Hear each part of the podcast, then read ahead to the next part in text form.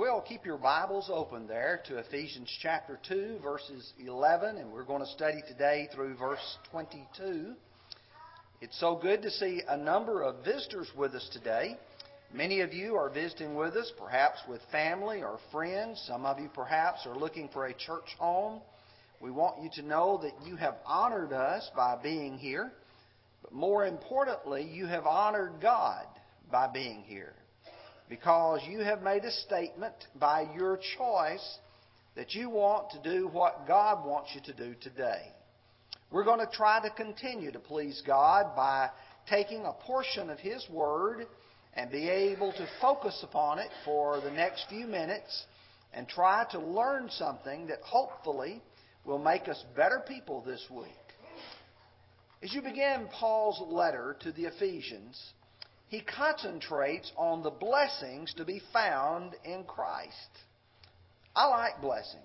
I think everyone does. We like it when good things happen to us. God is good all the time.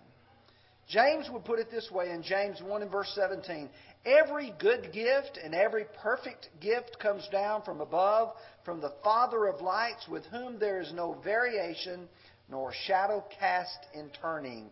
God is good to us. However, as you focus on in the book of Ephesians, it is by being in Christ, that is, being in His body, that we enjoy these blessings.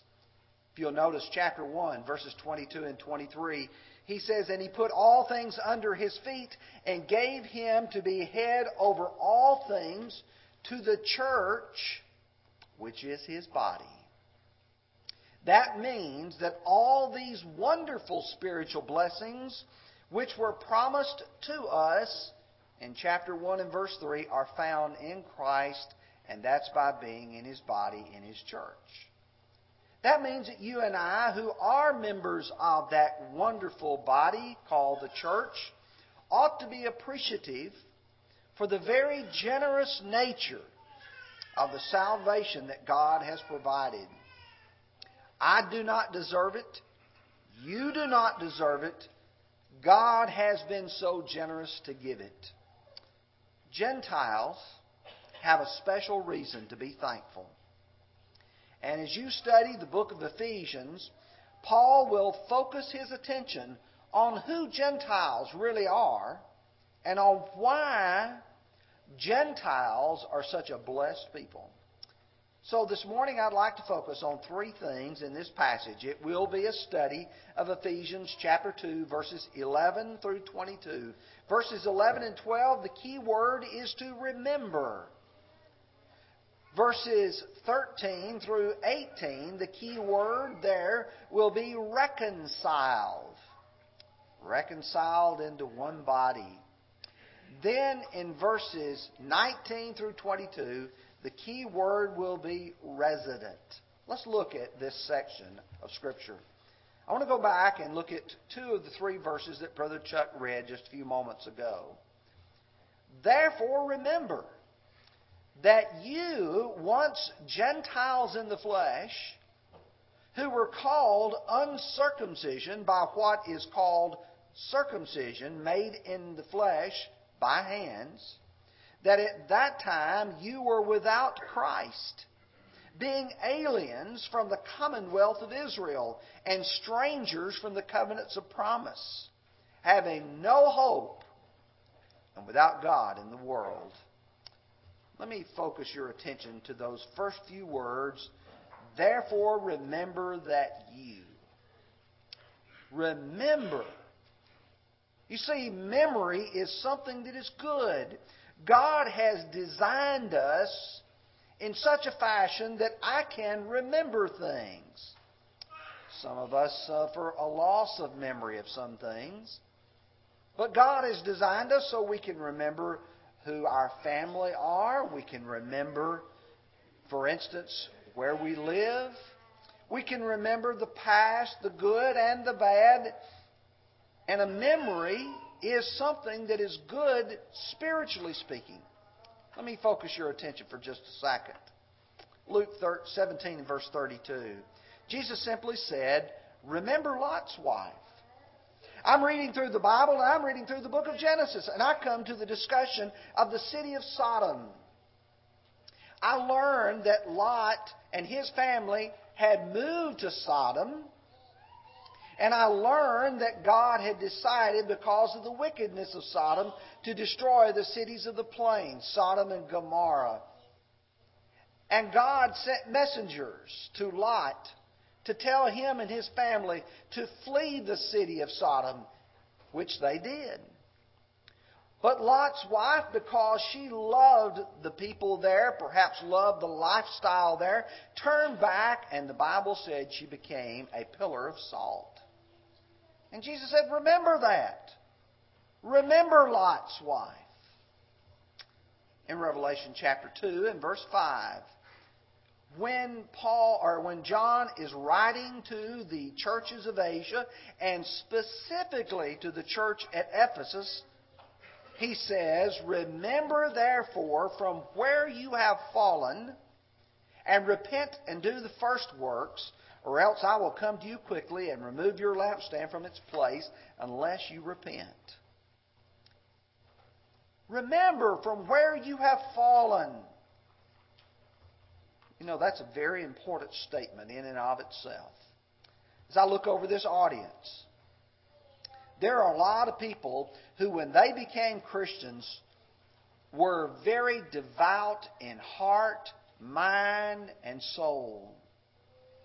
Their devotion to the Lord was so dedicated that they would not miss a service of the church. Anytime anybody asked them to volunteer to do something, they would say, I'll help. Let me know what I need to do. However, years pass, and people's love begins to wane, and now they come sporadically. They rarely sing. And when asked to volunteer to help in some area, they would say, Find somebody else, not me. It's good for us to remember what we used to be when we became a child of God. In 1 Samuel chapter 9, verse 21, the prophet Samuel came to a young man by the name of Saul to anoint him to be king over God's people, the very first king. And in 1 Samuel 9 and verse 21, and Saul answered and said, Am I not a Benjamite of the smallest of the tribes of Israel? And my family, the least of all the families of the tribe of Benjamin, why then do you speak like this to me? Saul says, I don't deserve this honor to be bestowed to be the very first king of Israel. Fast forward just six chapters to when God had told Saul to go and utterly destroy the Amalekites, and he did not do so as God had instructed. And Samuel is reminding Saul of his change of heart. And he says, Samuel said to him, When you were little in your own eyes, were you not head of the tribe of Israel? And did not the Lord anoint you king over Israel? Saul, remember in your mind, you once were a man of a humble nature and of a humble heart. You evidently have become arrogant somewhere along the way and felt like you could do things the way you wanted to. You see, a memory is good. A memory helps us to think back to where we were and what we did and what our status was. And that's what Paul is trying to do here. He says, Remember that you once Gentiles. Very first thing that I would imagine some people would ask is, What really is a Gentile? Who is a Gentile? Am I one? Are you one? A Gentile is simply not a Jew. The word refers to the nations. Everybody in the world who is a person who is not a Jew is a Gentile. And so Paul says, Remember that you once Gentiles. And then he begins to describe their status. And part of the way that he will describe their status is the way they were perceived in the minds of other people and the way they were perceived in the mind of God. As you begin, first of all, he says, You were called uncircumcision by the circumcision. That's a, term that they had used. You've got to understand where this term comes from and what it means and why they said that. Circumcision was a sign of the covenant. When God chose Abraham from among all the people of the earth, and He says, In your seed I will bless all the nations of the earth, He chose Abraham, and He says, Now I'm going to mark you by a sign. In Genesis chapter 17, beginning with verse 10, My covenant, which shall you, you shall keep between me and you, and your descendants after you. Every male child among you shall be circumcised and you shall be circumcised in the flesh of your foreskins, and it shall be a sign of the covenant between me and you. That was the way they were marked, so to speak, physically marked, that they were descendants of Abraham, that they were Jews. So that's the reason why you have uncircumcised and circumcised, Jew and Gentile. That's what they call them. But many times the use of that term uncircumcised was a derisive term. That is, it was meant to be shameful or suggesting you're not as good as I am. When Peter was sent by God to the household of Cornelius in Acts chapter 10, he realized that it was not something that was ordinary. In fact, the Lord had to give him a vision back in chapter 9 of a sheep being let down from heaven saying, Rise, Peter, kill and eat. And Peter would say, No, Lord, nothing common or unclean has ever entered in my mouth. And the Lord said, Peter, what I have cleansed, do you not you should not call common or unclean. When Peter came back from Caesarea, Acts 11 and verse 3, it says, They said to him, You went in to uncircumcised men and ate with them. Notice the Jews were rebuking Peter. You shouldn't have done that. You went to Gentiles. You went to the uncircumcised. You ate with them. You ought not have eaten with them. We don't have anything to do with them. Paul emphasizes here something that you should not miss. He says, made in the flesh by hands. And what he's drawing attention to is there was a sense in which these people who were called the circumcision were not always what they claimed to be. In Romans chapter 2, beginning with verse 25, Paul will use a statement there that's really important, trying to explain to the Jew why they were not who all they claimed to be. For the circumcision is indeed profitable if you keep the law. But if you are a breaker of the law, your circumcision has become uncircumcision. Therefore, if an uncircumcised man keeps the righteous requirements of the law, will not his uncircumcision be counted as circumcision? And will not the physically uncircumcised, if he fulfills the law, judge you who even with your written code and circumcision are a transgressor of the law. And now notice the kicker here in verses 28 and 29. For he is not a Jew who is one outwardly, nor is circumcision that which is outward in the flesh. But he is a Jew who is one inwardly, and circumcision is that of the heart in the spirit, not in the letter, whose praise is not from men, but from God. What's Paul's point? These people who call you this may not always be as they claim to be. Now, the Jews did have a benefit, though. There was something that was beneficial to them. According to Paul in chapter 3, verses 1 and 2, what advantage then has the Jew? Or what is the profit of circumcision? He says, much in every way chiefly because to them were committed the oracles of God. They had a written message from God. Now, how does this apply when Paul's talking about the status? From the Jewish man's eyes, he looked down at the Gentile and said, He's an old uncircumcised heathen. He has no value.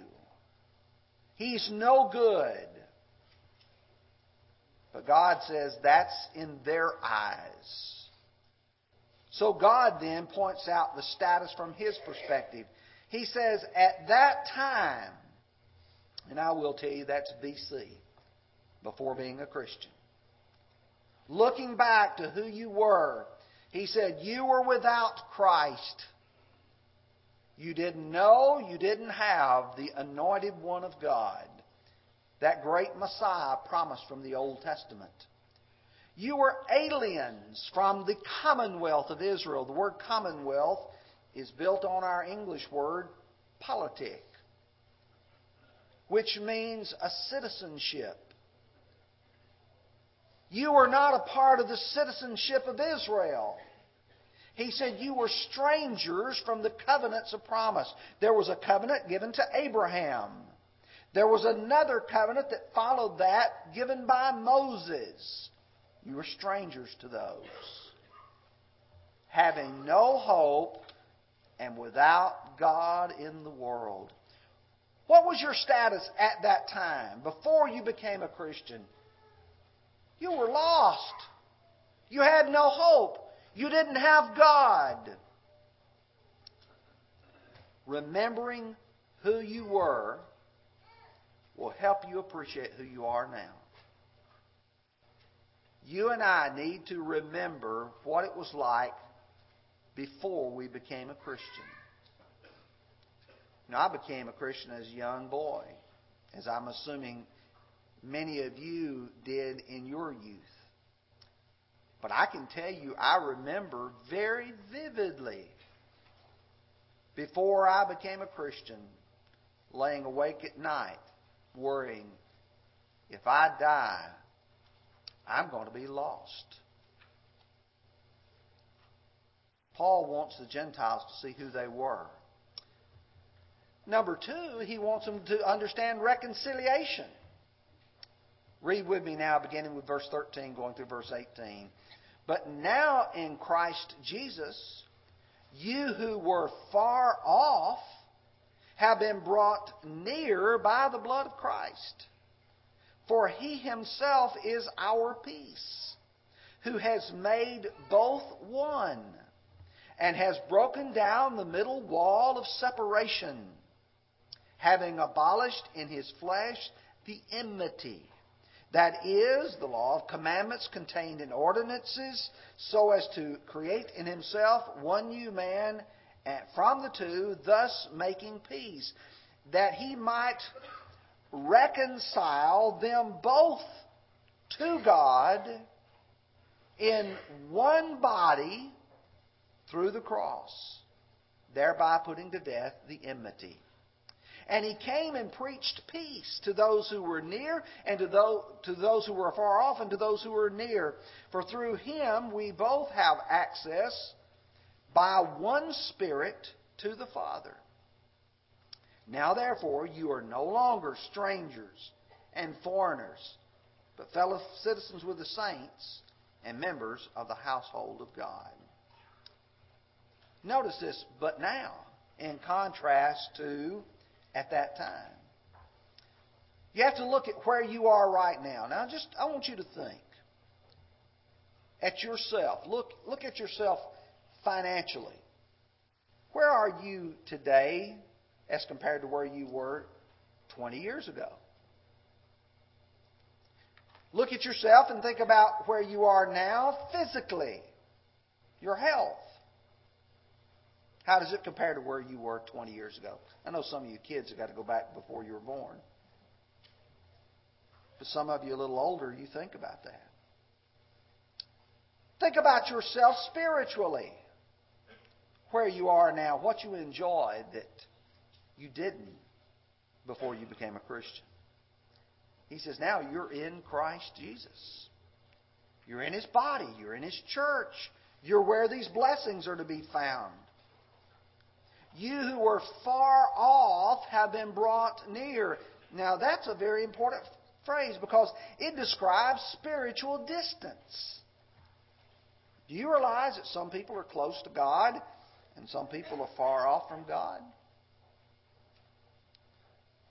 Those people who had been given God's law and had kept God's law were really close to Him. Isaiah 55, verse 6 says, Call upon the Lord while He is near. Seek the Lord while He may be found. We also know that some people go way away from God. The Bible talks about in Luke 15 the prodigal son who went into a far country, a long way away from the blessings of the Father. Have been brought. One thing I've tried to do in preparing for each of these lessons is to take notice of the tenses of the verbs, the voice in which they're used, and the mood. In other words, those are all grammatical things. There's an active voice and a passive voice. If you say, I brought myself to church today, that means that you did the bringing. However, your children would say, I have been brought to church by my parents. That's in the passive. And what you find here is you have been brought. You didn't bring yourself near. What brought you near? Having been brought near by the blood of Christ. We shouldn't think of it as we studied last week when we talked about grace, faith, and works, the emphasis upon grace that you and I did not initiate. We did not provide the means for our salvation. God did that. Listen to Acts 2 38 and 39. Then Peter said to them, Repent, and let every one of you be baptized in the name of Jesus Christ for the remission of sins, and you shall receive the gift of the Holy Spirit. For the promise is to you and your children, now here's that phrase, and to all who are afar off, even as many as the Lord our God will call. You see, the far off were the Gentiles. These are the people who are way away from God. He said, Now you've been brought near. Now, when you think about that, Paul's going to bring two other words into play here in verses 14, 15, 16, and 17. In verses 14, 15, and 17, he uses the word peace. In verses 15 and 16, he uses the word enmity. And due to time, I'm not going to go through and read this again. I just want to pull those key words out for you. Peace, enmity, peace, enmity, peace. Do you see that? Real hostility existed on many levels. From the Jewish perspective, there was a racial tension. The Jewish people really did believe they were superior. You don't believe that? Read Romans chapter 2. They believed that they were an instructor of the blind. They believed that they were the blessed ones. On the other side, the Greeks, there was an intellectual tension. They looked at Jews and considered them to be ignorant because they were not trained in Greek literature and the classics. There was a cultural tension between them. The Hebrews kept strict kosher food laws. They could only eat certain kinds of foods and refuse to eat other kinds of foods. They had ceremonial obligations. Romans 14, 15. Paul said one man esteems one day above another, and another man esteems every day alike. There are people, they're at odds with one another. And what Jesus is going to do, he is going to destroy this enmity, this hostility. And what it will require is breaking down that middle wall of partition, middle wall of separation. And what that involved was abolishing the old covenant in the sense that that partition was taken down between the two and thus creating one new man, a new covenant, reconciling both to God, because it was the same gospel preached to those who were afar off and to those who were near. Listen to Romans 1:16. I'm a debtor both to the Greeks and to the barbarians, both to the wise and to the unwise. So as much as in me, I'm ready to preach the gospel to you who are in Rome also. For I'm not ashamed of the gospel, for it is the power of God to salvation for everyone who believes. For the Jew first and also for the Greek. Both get the same gospel message. Both have the same access to the Father by the same Spirit. In 1 Corinthians 12:13, for by one Spirit were we all baptized into one body, whether Jews or Greeks, slave or free, and all been made to drink into one Spirit. And in 2 Corinthians chapter 5, verses 18 through 20, Paul is going to drive home the idea that their role was that of a ministry of reconciliation. Last phrase verse 18. And in verse 20, now then we are as ambassadors for Christ, as though God were pleading through us. We implore you on Christ's behalf, be reconciled to God. You see, what Paul's message was is it's my job as a gospel preacher is to reconcile everybody together unto God.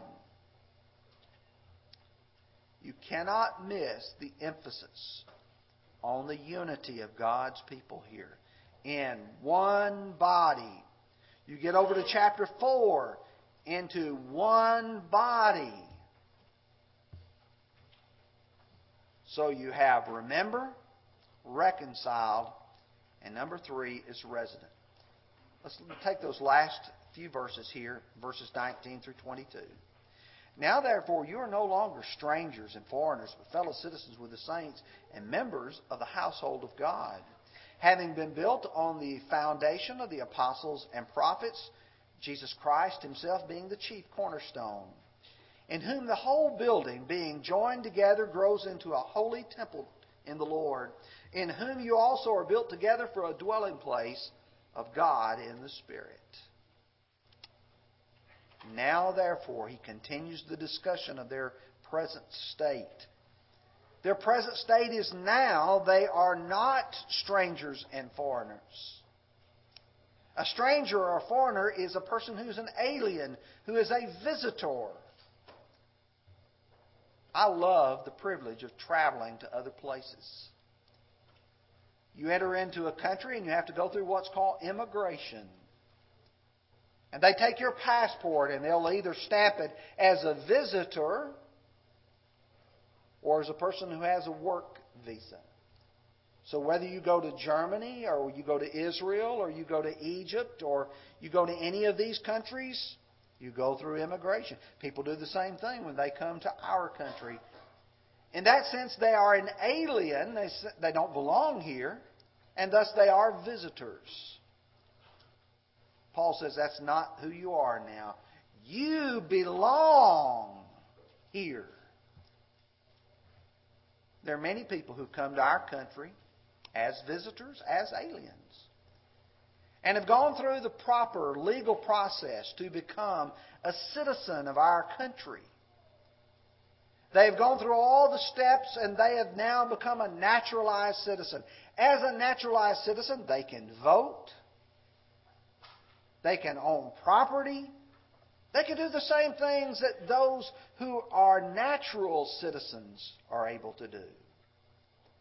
That in reality is the figure that Paul is trying to drive home now. You who were once afar off, you've been brought near by the blood of Christ. You who were once aliens from the commonwealth of Israel are now residents.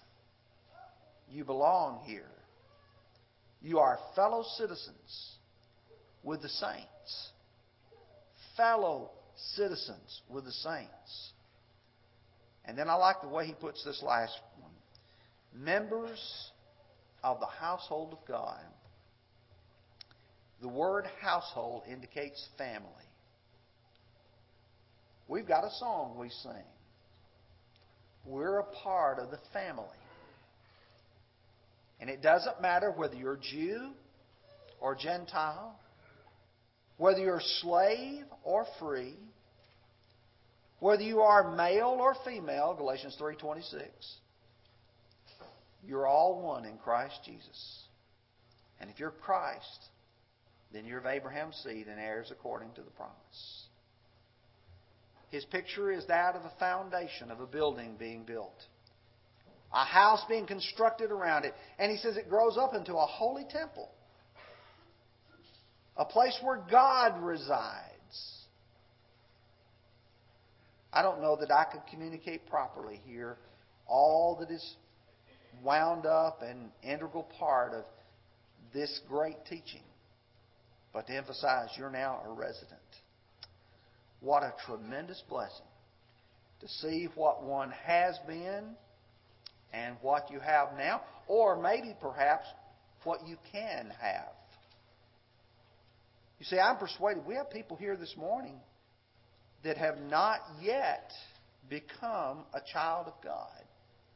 And you see, that's really what Paul did when he went from city to city and place to place, is to preach that gospel, to encourage people to believe in Jesus Christ, to repent of their sins, to be baptized, and then to be added to Christ's body, to his church. Acts 2, verse 47. You can enjoy that too. To get what they got, you must do what they did. And what those Ephesians did was to hear the message of the gospel, to repent of their sins, confess their faith in Christ, and to be baptized in the name of Jesus Christ for the remission of their sins. If you need to do that, we're going to sing this invitation song, and we encourage you to respond as together we stand and sing.